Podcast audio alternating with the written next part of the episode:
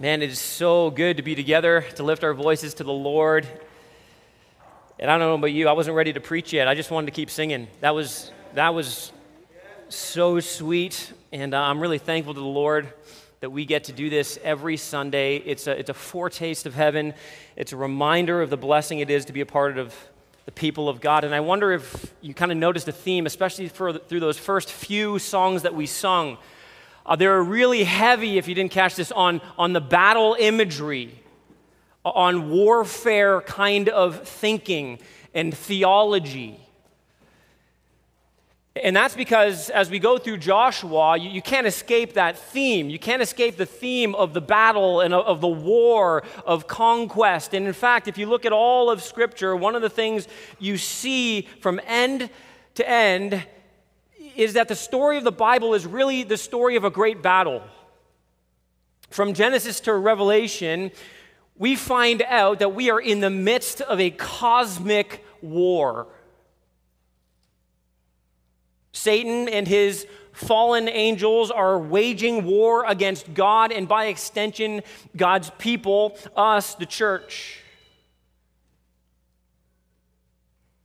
This war, it's long. It's more severe and has greater consequences than any war that's ever been waged in human history. It's a war for eternal glory and honor. It's a war that determines the destiny of every single human soul. It's a war that spans the scope of human history and will last till the day that Jesus returns at the sound of the last trump. And we are involved in this war, whether you realize it or not. If you're in Christ this morning, you are called to be a soldier in the Lord's army. You have been given a mission from your commander in chief, a mission of global conquest, to take the gospel message to the ends of the earth, to push forward into enemy territory, and to take back what is rightfully the Lord's. You are called to both do this in the rest that is provided by God Himself through the Lord Jesus Christ. And you are called to offer this rest that is found in Jesus Christ to all who will hear. But here's the thing this battle is hard, it's grueling. There are casualties. Sometimes we suffer great loss, not just corporately as a church, but even individually. We experience moments of great defeat. Oftentimes we find ourselves growing tired and weary. Sometimes we feel distracted or even completely disengaged. And so, the question that we need to wrestle with in our own hearts is this if God has called us on mission, a mission of global conquest, spiritually speaking through the gospel, what exactly is going to keep us motivated to keep pressing on? To keep moving forward, to pull us out of our spiritual lethargy, to, to, pull us away from the distractions that are always vying for our attention and, and keeping us fixated on things that are of lesser importance. What is going to fuel our passion for the gospel and our passion for the glory of God? The answer is found in the next few chapters in the book of Joshua, Joshua chapter 10 through 12. And the simple answer is this the fuel, the motivation for the Christian is nothing less than God Himself. God motivates our mission by reminding us that the battle ultimately belongs to Him. That the battle is being waged for His glory that He is on our side. He is the Almighty King of the universe. He is all we need. So you see, if we rightly understand who God is, we are equipped and energized for the mission. In these three chapters, we see the truth of God on full display. It's the truth that is intended to motivate our mission. First, I want you to see this that God is the warrior who wins the battle. He is the warrior who wins the battle. We've sung all about that this morning, and the reason we sing about it, the reason we declare that the battle belongs to the Lord, the reason we declare that the victory is His, is because this is what the scriptures definitively teach us. Chapter 10, this whole chapter is designed to show us one thing that God brings the victory. Yes, God's people fight. Yes, God's people play a part, but make no mistake about it. The victory comes because of the hand of the Lord God. And we find ourselves coming out of chapter 9 into chapter 10 with uh, a people who are in the land, the Gibeonites. They had made a, a covenant, yes, by deception, but they had made a covenant with the nation of Israel, an alliance of sorts. The surrounding cities and kings have found out about this alliance, and so now they want to wage war against the Gibeonites the Gibeonites then call upon Israel to fulfill the obligations of the alliance and the covenant that they had made to protect them. That's where we find ourselves in chapter 10. And what we see here is that there is some, some strategic moves being made by Israel's army. But the emphasis in this very brief account of the battle is on the divine intervention that comes. Look at verse 6. It says, The men of Gibeah sent to Joshua at the camp in Gilgal, saying, Do not relax your hand from your servants. Come up to us quickly and save us and help us, for all the kings of the Amorites who dwell in the hill country are gathered against us. There's an alliance of kings who are rallying together in order to attack the Gibeonites. Look down at verse 9. So Joshua came upon them suddenly, having marched up all night from Gilgal. There's the strategy there's a little bit of a, a surprise attack, wanting to catch them off guard. And then look at verses 10 and 11. This is really has what we see kind of the, the center point of this chapter. And the Lord threw them, that is the allegiance of kings and their armies, threw them into a panic before Israel, who struck them with a great blow at Gibeon and chased them by the way of the ascent of Beth Horon and struck them as far as Azekah and Makkedah. And as they fled before Israel, while they were going down the ascent of Beth Horon, the Lord threw down large stones from heaven on them as far as Azekah, and they died. I want you to notice now how the author highlights the key factor for the victory. Look at the last half of verse 11. There were more who died because of the hailstones than the sons of Israel killed with the sword.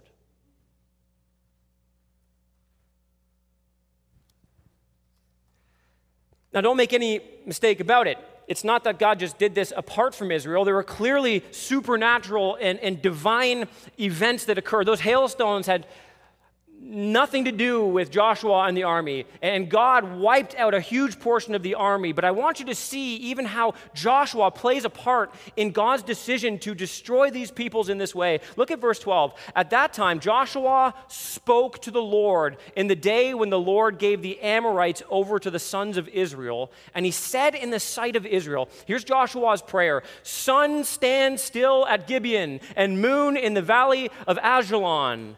And the sun stood still, and the moon stopped until the nation took vengeance on their enemies. Is this not written in the book of Jashar? The sun stopped in the midst of heaven and did not hurry to set for about a whole day.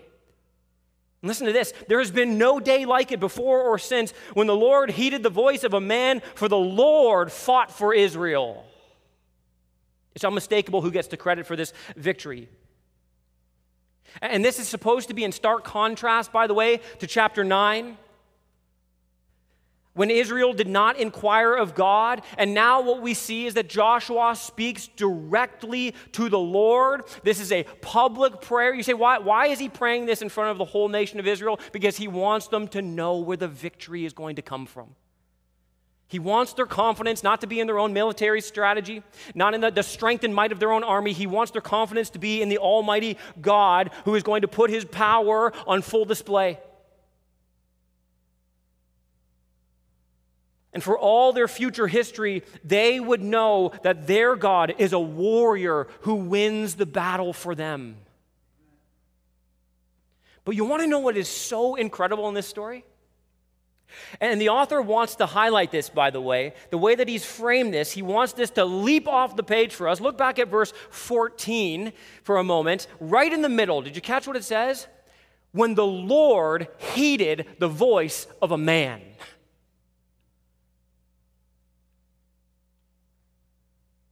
Think about this for a moment. The two miracles that God has already performed as they are been beginning this conquest into the land have been God's own initiative.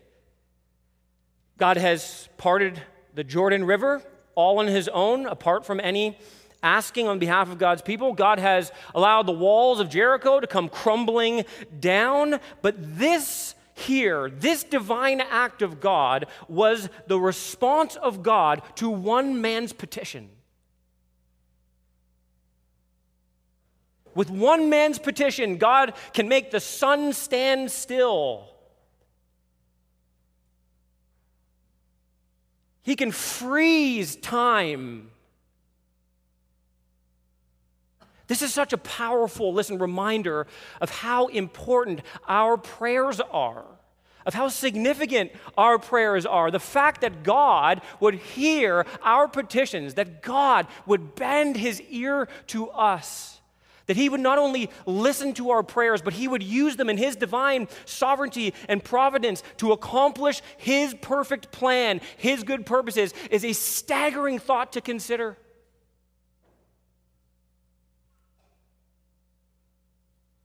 God, you see, can accomplish more in three seconds of prayer than he can in 300 years of our striving. I, I, literally timed out how long it took to read this prayer, and I read it really slowly. So it's like a three second, not even three seconds worth of prayer. And then God, He, he unleashes, He, he stops the sun, he, he holds time in its place, and then what He does is He allows the people of God to finish the mission.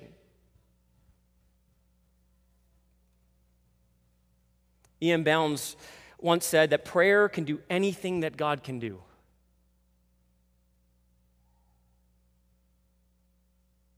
James says this that we do not have because we do not ask. Or when we do ask, we ask with selfish motives. We ask for our own glory. We ask for our own pleasures. We're not concerned about God when we ask things from God, we're concerned about us. But I, I want you to see here, though, that God's miracle was done to show his faithfulness to his people. It was to put his power and glory on display. It was to enable his people to advance his mission. And, and I just, I want to maybe apply this to your lives in a very direct way. And this has kind of been a theme throughout this morning. I don't know how you walked in here. I don't know what you're struggling with. I don't know what you're facing. I don't know the difficulties in your life. I have no idea for the most part. Some of you, I, I have a bit of an idea, but I know this. If God can hear our prayers, and in the moment of one petition, he can cause the sun to stand still, there's nothing our God can't do for his people. I don't, care, I don't care how big you think the obstacle is. I don't care how large the problem you're facing is. I don't care how painful it is. Listen, God is able to meet you in that place, and He is able to provide in abundance. It may not be, listen, it may not be exactly what you want, but it will be exactly what you need. I guarantee you that. And it will, listen, here's the key though the key to our going to God and asking of God and petitioning God, it has to be motivated by this primary, primary objective. God, I want my prayer to be all about your glory and your honor. Do you see that?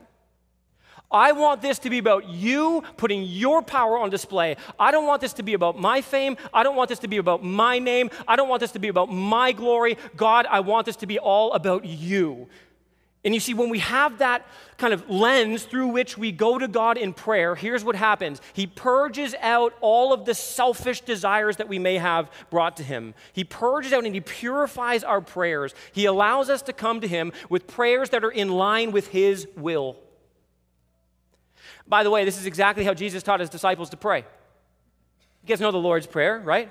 How does it begin? Our Father who is in heaven, hallowed be your name. You see what Jesus says? Jesus says, guys, when you start praying, when you come to God in prayer, you want to know what the first things out of your mouth should be? God, I want this to be about your glory. And then notice, notice what follows, you see, because if we're all about God's glory, we're all about God's plan and God's purposes, which is why Jesus can say these words next Your kingdom come, your will be done on earth as it is in heaven. You see, this is all about the mission advancing. And everything else that follows in the Lord's Prayer, by the way, every bit of provision, every ask for forgiveness, every little bit of protecting from temptation and deliverance from evil, all of this is ultimately all about God's glory and advancing God's mission. You see, when God is providing everything we need, listen, his mission will be accomplished through his people.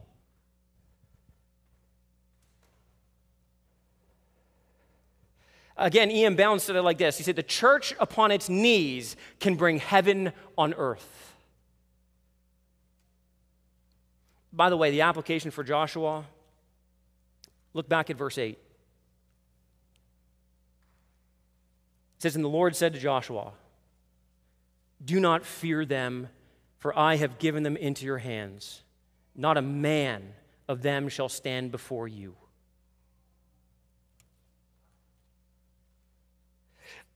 Look down at verse 25. And Joshua said to them, he's reiterating God's command to him Do not be afraid or dismayed. Be strong and courageous, for thus the Lord will do to all your enemies against whom you fight. You see, the God, God had delivered his enemies into his hand. In, in fact, in the rest of this chapter, what we see is that Joshua tracks down these five kings who have hid themselves in a cave. He brings them out in, in a public display of the victory of God. He tells Joshua, Joshua, put your foot upon their neck. He says, See, thus too I will do to all of your enemies.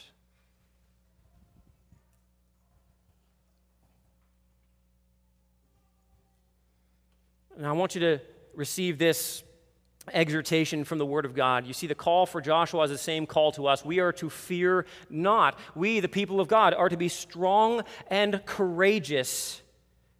Loved ones, there is no place for timid and fearful Christianity. We are called to a fearless, bold, triumphant kind of Christianity. Why? Why? Because God is the warrior who wins the battle. And listen, this side of the cross, we have more evidence of that than ever God's people had in the past. We see in the cross of Jesus Christ that the ultimate victory has been won. The cross has disarmed the rulers and powers of this world. Jesus Christ triumphed over the enemy through the cross.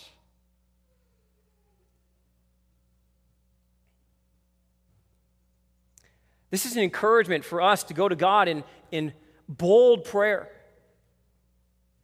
to ask big things of a big God who deserves big praise.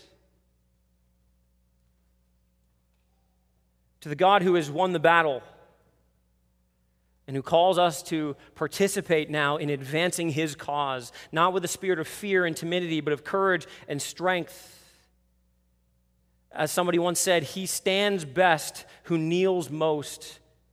So let me encourage you, as we've already sung, begin to fight on your knees and then stand firm in the strength of his might and press on in obedience and faith on mission, advancing the cause of the gospel. Next, I want you to see this that God is the sovereign who slays the wicked.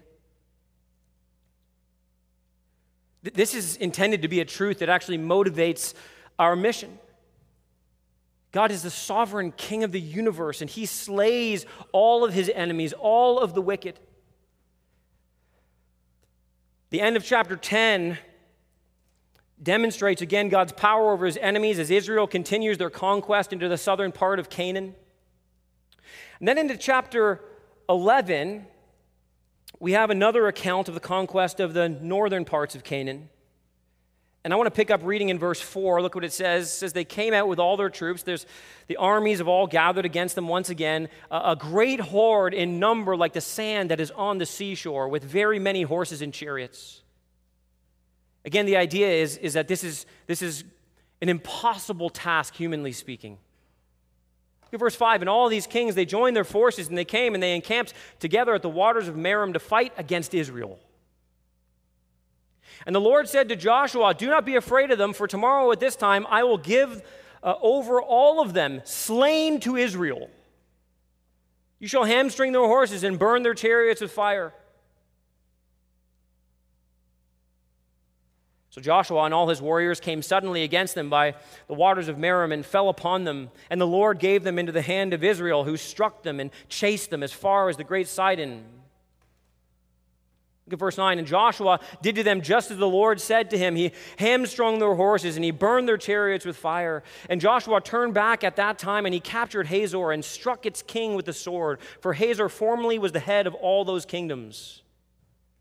They struck with the sword all who were in it, devoting them to destruction. There was none left that breathed, and he burned Hazor with fire. And all the cities of those kings and all their kings Joshua captured and struck them with the edge of the sword, devoting them to destruction, just as Moses, the servant of the Lord, had commanded. Drop down to verse 14, right in the middle. The people of Israel took for their um, took their plunder, but every person they struck with the edge of the sword until they had destroyed them. And they did not leave any who breathed.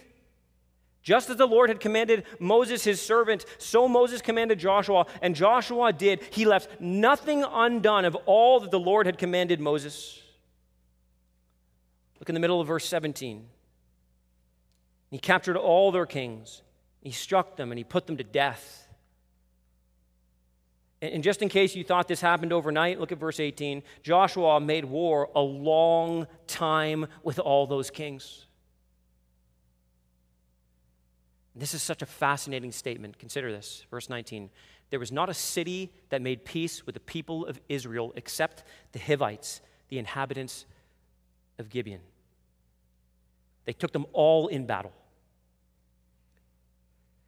And then in one of the, the most striking verses of all, the author writes these words in verse 20 For it was the Lord's doing to harden their hearts that they should come against Israel in battle in order that they should be devoted to destruction and should receive no mercy but be destroyed, just as the Lord commanded Moses. Verse 23 So Joshua took the whole land according to all that the Lord had spoken to Moses, and Joshua gave it for an inheritance to Israel according to their tribal allotments, and the land had rest from war. I mean, it's exhausting just listening to that, isn't it? It's an absolute bloodbath. I mean, this, this is full blown genocide, wiping out of a nation systematically methodically, and listen, all by the command of God. And you have to see the totality of these chapters speaking to this issue, okay? Five kings already destroyed. In chapter 11, more kings destroyed. In the next chapter, chapter 12, 33 kings are going to be listed as destroyed by Israel. And let's be honest, we, we read this, and for hundreds of years, these chapters have caused incredible confusion and consternation in the minds of not just unbelievers, but believers. In fact, many Christians read this and they're embarrassed by what they read here. They don't know how to think about this or how to explain this, and maybe they try and explain it away as, you know, well, that was the God of the Old Testament. The God of the Old Testament was a little bit more harsh, he was a little bit more, you know, judgy. But you, you can't say that. You can't go there. Because our God is the same yesterday, today, and forever. Amen? The God of the New Testament isn't this God of grace where the God of the Old Testament is simply a God of wrath. That's not the way this works. One of the major themes in these chapters is the theme of holy war. And many people have just simply tried to dismiss this, ignore this, or explain it away. But here's the thing you can't escape you cannot escape God's involvement in this. Even all the way back into chapter 10. It was God who caused the sun to stand still. It was God who threw down great stones upon the people and killed more people than the armies of Israel. It was God who did this. God literally kept the sun up longer so that God's people could continue to slay the wicked. It's a stunning thought.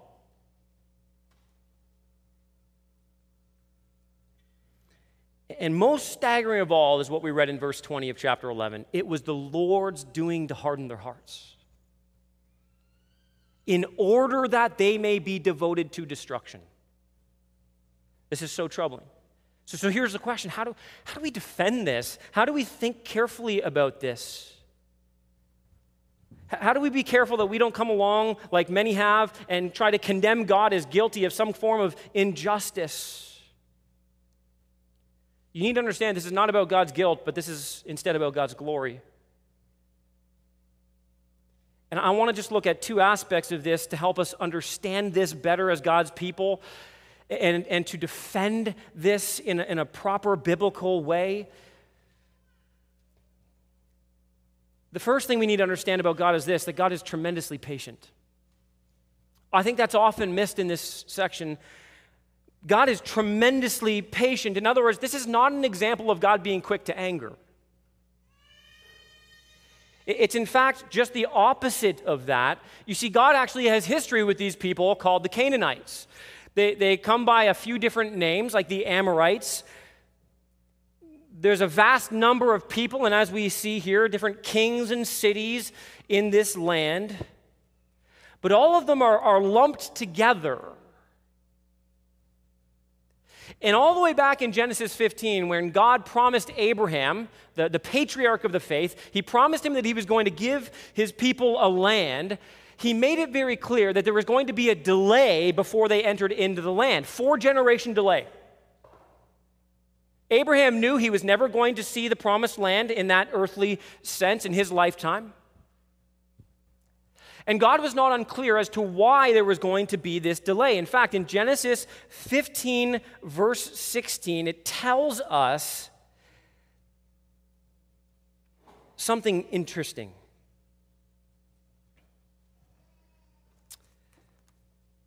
God, speaking to Abraham, says this.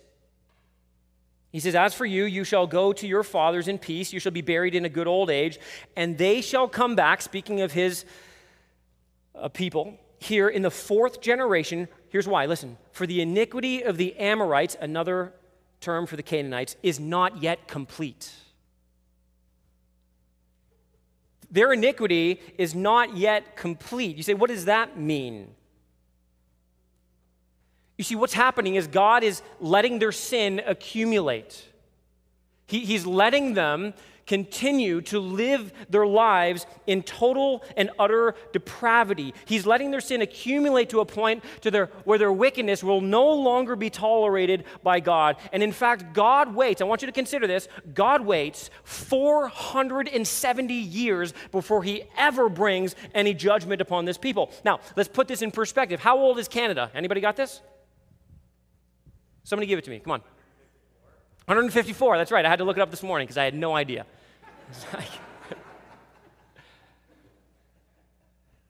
Put that in perspective. Our country, as a nation, Canada has been existent, in existence for 154 years. These people lived in the land for 470 years. You say, well, what were these people doing all this time? All this time, while God was withholding his wrath, were they repenting? Were they seeking God with humility and a desire to know Him and to worship Him and follow Him? Were they reforming their ways and striving in any way to live decent and noble lives of character and integrity? No. No. You say, how do you know that, Ian? We won't go there, but I would encourage you to write, write these chapters down Leviticus 18 and Leviticus 20. And if you go back there, I'll just kind of just kind of summarize this for you, and I got to be really careful on how I frame this. It's their wickedness is so depraved, it's so disgusting. I don't even feel comfortable saying it in this kind of company right now. There's way too many kids and parents. I don't want to make your afternoon incredibly difficult explaining things that maybe you're trying not to explain quite yet. But if you go to Leviticus 18, you want to know what Israel is told? When you go into the land, you're not to be like the Egyptians or the Amorites. You're not to be like those people in the land of Canaan. When you enter in, you're supposed to be different from them. And then you want to know what Leviticus 18 goes on to list? all of the gross sexual immorality that characterizes the culture, and it's absolutely despicable. We're talking about every level of incest you can imagine, even down to incestuous pedophilia.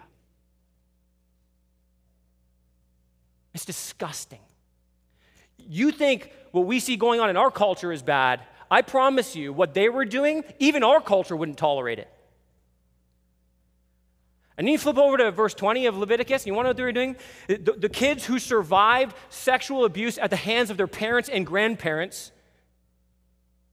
are potentially offered up to the god Moloch as a child sacrifice.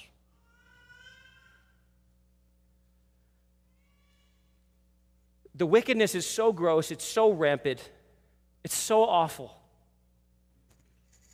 And if you understand what was going on, you know, we read Joshua and we kind of glance over these pages and, we don't think about what's actually, we just read and we go, well, how could God do that?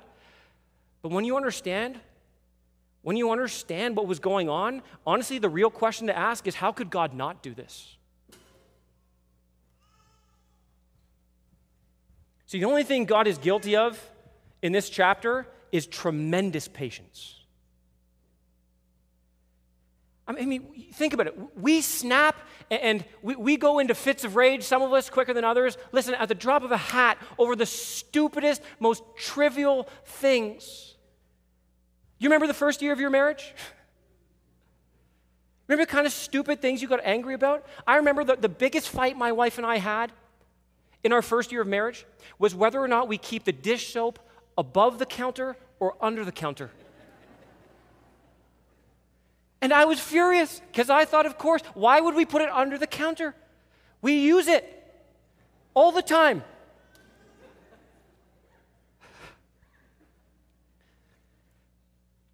The dish soap is now under the counter.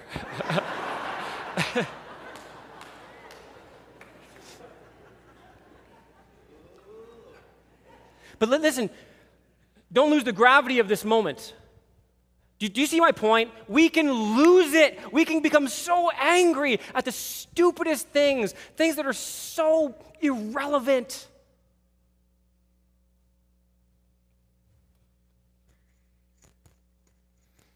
We can lack patience with one another and mercy and grace in so many different contexts.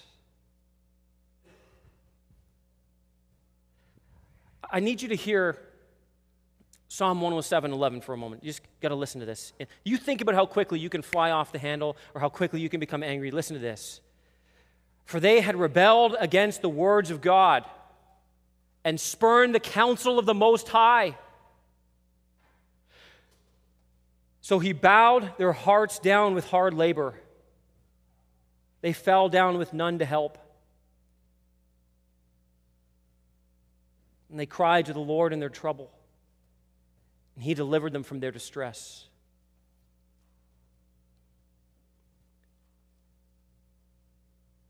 People who refuse to bow the knee,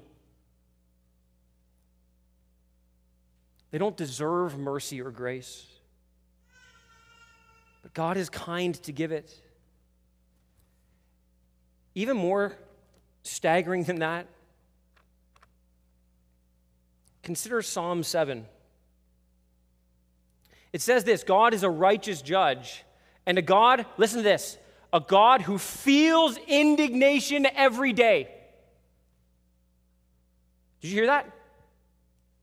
God is a righteous judge who feels indignation every day. If a man does not repent, listen to this, God will whet his sword. He has bent and readied his bow. He has prepared him his deadly weapons, making his arrows fiery shafts. Wow. Can you just note this for a moment? God's heart is indignant towards sin and evil every single day. We watch Netflix for a week and become desensitized. Listen, we watch, we watch shows for a week and become desensitized to adultery and homosexuality and lying and stealing and violence and murder. In the matter, uh, in the span of a week, we become fully desensitized towards it. Not only that, we're, we're no longer disgusted by it, we're entertained by it. There isn't a shred of desensitization in God. Not for a moment, not for a second. He feels everything.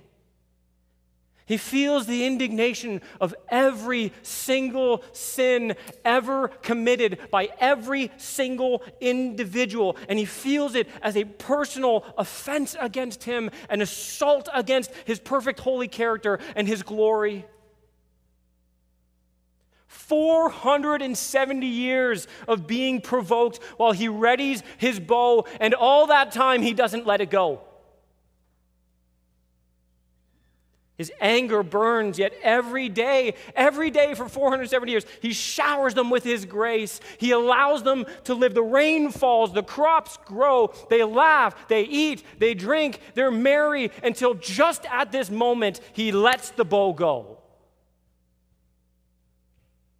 The wick finally burns out. And today, listen, in this room, God is exercising incredible patience. as pornography and abortion and adultery and homosexuality are not only being tolerated but celebrated. It is a miracle the sun comes up every morning.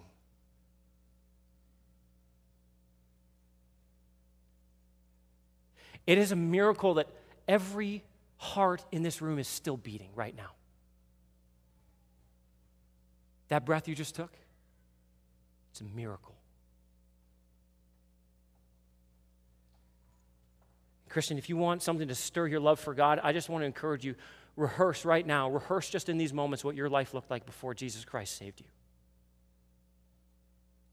Remember how you rebelled against him. Remember how you turned away from him. Remember how you lived in wickedness and depravity and all kinds of sin that you were ashamed of. And at every point, I want you to remember Christ did not unleash his bow of judgment upon you. At every point, he didn't wipe you out he exercised incredible patience, and instead of slaughtering us, he came to us and he kept us alive long enough to hear the glorious news of the gospel of Jesus Christ. He kept us alive long enough so that somebody could proclaim the good news to us, that we might hear and be convicted of our sin, to realize that we are so deserving of his wrath. But God loved us so much that he sent his one and only Son as a perfect substitute. You realize that? That God allowed you to live long enough that you not only know that, you believe that Jesus is your perfect substitute, that He suffered the judgment you deserve, the only one who wasn't worthy of any judgment of all. That He rose victoriously from the grave so that you, listen, you can live triumphantly in Him. He has been tremendously patient with us. Amen, church? Not only that, God is perfectly just. You see, it's one thing to be slow to anger, it's another thing to never be angry. God doesn't wink at sin as if it's no big deal, He doesn't just sweep it under the rug. God had been provoked long enough. This is not an abrupt act of God. I can't make that any clearer. It's better to wonder why God took so long. It's like the psalmist when they cry out, How long, O Lord? How long are you going to endure such injustice? How long are you going to endure the wicked? Why, why can the psalmist say that? Because they are obsessed with the glory of God. God, you don't deserve this. God, this isn't right. God, you deserve honor and praise, and you deserve worship. You don't deserve to be hated and rebelled against. You don't deserve for your creation to turn and shake their fist in your face.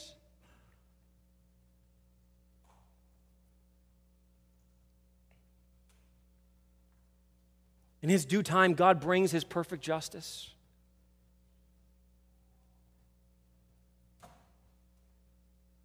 You see, your greatest problem, like the Canaanites, isn't that you're a liar, a thief, or you're sexually immoral.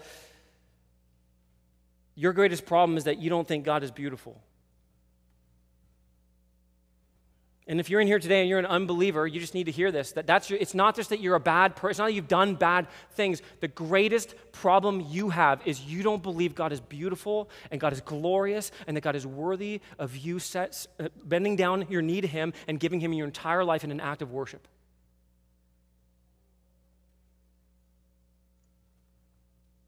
The worst sin of all was that they were not worshiping God. This is the sin at the heart of all sin, according to Romans 1:21. They would not honor God as God, and they would not give thanks to Him. They refused to worship Him. You see, humanity's greatest problem is a worship disorder. And, and you need to hear this. Listen, Jesus is not some accessory you add onto your life to make you feel better about yourself. Jesus isn't something you just kind of tack onto your life as a source of self esteem or a quick fix to your discouragement. Jesus changes the greatest thing that's wrong in your soul. You see, he replaces your idolatrous heart with a new heart that actually loves God, that loves his beauty, that loves his glory, and that longs for it with every fiber of your being. That's what Jesus does. He, he shows us this picture of God as glorious and deserving of worship. He, he, he came right to this earth and he served people and is patient with people and he loves people. Sinners should die for their sin, but Jesus comes and dies for sinners in their place so that we can see God. And if you want to see God, all you have to do is look at Jesus. The gospel shows us that God is perfectly just, that God's wrath must, must fall on someone. The question is will it fall on you for all eternity, or will it fall upon Jesus at the cross? But I know what you're thinking. How is this fair or just if God is the one who hardened their hearts? That's what it says. And there's a few ways to think about this that we won't go into much detail with, but, but one way is that they, they also harden their own hearts. Like Pharaoh, who hardened his heart against God. You know, the two things go together. We harden our hearts, and God hardens our hearts. The second way to look at this is that God is simply giving them over to what they already desire or what they already want. That's Romans 1, right? They, they exchanged the glory of God, the glory of the Creator, for the glory of created things. And they exchange, they exchange, they exchange. And so what does God do? He gives them over, He gives them over, He gives them over. And that's absolutely true, but at the end of the day, you can't escape what this passage is saying. God hardened them. And so the question remains how is this just? And we saw this a few weeks back. Paul tackles this exact question in Romans 9. Right? How does he still find fault with people for resisting his will when it's God's doing, essentially? And Paul's short answer, again, let me just kind of reframe it for us. His short answer is this Who are you, O man, to answer back to God? Like, can the potter say to the clay, Why have you made me this way? And in Romans 9, he says this Has the potter no right over the clay to make out of the same lump one vessel for honorable use and another for dishonorable use? What if God, desiring to show his wrath and to make known his power, has endured with much patience vessels of wrath prepared for destruction, in order to make known the riches of his glory for vessels of mercy, which he has prepared beforehand for glory.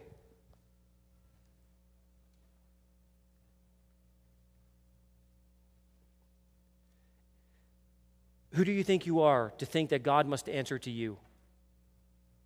As if you were the creator, as if you were the king and as if you were the judge of the universe. Who do you think you are to, to think that you have figured out the standard of righteousness and justice instead of God? You see, all of us must come to God recognizing that He is the standard of righteousness. God is the sovereign who justly slays the wicked. He is tremendously patient. He is perfectly just. He is not giving to anybody what they do not deserve. And the mystery of God's sovereignty is intended to produce not doubt in his children, but comfort, courage, and confidence. It is intended to be a truth that motivates our mission. To know that we have received mercy and that we offer mercy on behalf of God, calling people to be reconciled to God. And the final motivation he gives us is recognizing this that God is the king who conquers the world. In this book, you see his patience has run out. His justice is being executed. And like I said in chapter 12, we, we won't read it. All you have to know there is that there are 33 kings listed, defeated by both Moses and Joshua. It is demonstrating the power of God and the faithfulness of God.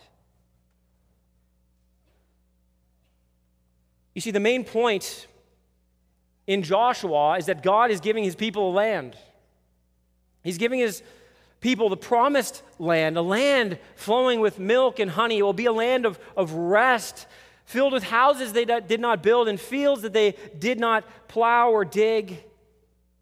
It's about God's people being in God's place with God's presence. But to do all of this, God has to purge the land of all the evil, of all the sinners and their sin. All these kings destroyed by Israel. All these conquered kings, they point us, listen, to the promise keeping God. What he promised to Abraham in Genesis 15, God is fulfilling in these moments. As Abraham believed in Romans 4:21, we read that he is able to do what he promised. Each conquered king shows the goodness of God that deserves the praise of his people. You say, why did God do all this? It's kind of like what, what Paul had said in Romans 9. It's so that we, God's people, might know God's mercy. It's so that we, as God's people, might know the faithfulness of God and we might know God's great love for us. Listen to Psalm 136 To him who divided the Red Sea in two, for his steadfast love endures forever and made Israel pass through the midst of it, for his steadfast love endures forever. But overthrew Pharaoh and his host in the Red Sea, for his steadfast love endures forever. To him who led his people through the wilderness, for his steadfast love endures forever. To him who struck down great kings, for his steadfast love endures forever, and killed mighty kings, for his steadfast love endures forever and gave their land as a heritage, for his steadfast love endures forever. What's happening when God advances his kingdom, destroying the wicked and advancing the righteous, is nothing short of God displaying his steadfast love. Every victory, not just the Old Testament, but the New, Every victory of God in your life is God declaring over and over his faithfulness to you. His steadfast love endures forever. God is faithful. You see, and it's pointing to the, a great fulfillment of the promise that was made to Abraham that the meek shall inherit the earth. God is for the good of his people. God destroys so he can bring about his salvation. But if God is going to bring his people into his place with his presence, he must remove every bit of sin and every bit of unrighteousness that would tempt his people. And God is for his own glory, so he must rid the land of everything that would seek to diminish his glory or steal the worship that is rightly due to his name alone. And by the way, every one of these cities and these kings had ample opportunity to pause and repent, but instead they refused and rebelled. Can I urge you today, if you are not in Christ, do not make this same mistake. Listen, God is merciful and God has patience, but his mercy and patience will not endure forever.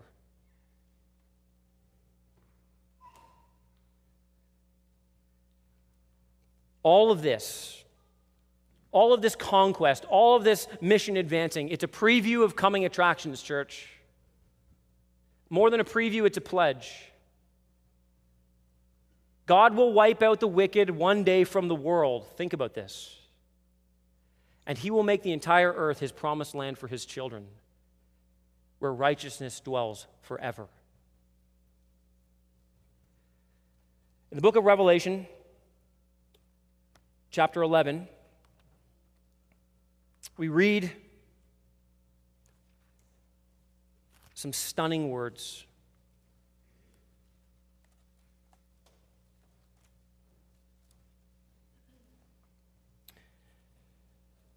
It says this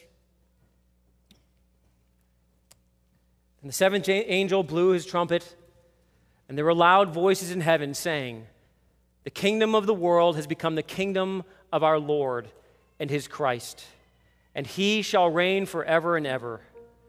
And the 24 elders who sit on their thrones before God fell on their faces, worshiping God, saying, We give thanks to you, Lord God Almighty, who is and who was. For you have taken your great power and begun to reign. The nations raged, but your wrath came. And the time for the dead to be judged, and for rewarding your servants, the prophets and saints, and those who fear your name, both small and great, and for destroying the destroyers of the earth. You see the truth of God that motivates our mission, church? He is the warrior who wins the battle. He is the sovereign who slays the wicked. He is the king who conquers the world.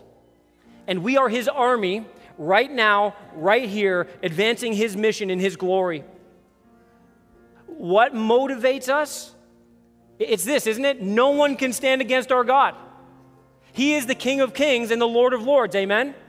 He cannot be stopped. The battle belongs to the Lord, and so does all the glory, all the honor, and all the praise. So, as God's people, let's stand to our feet and let's give him what he rightly deserves.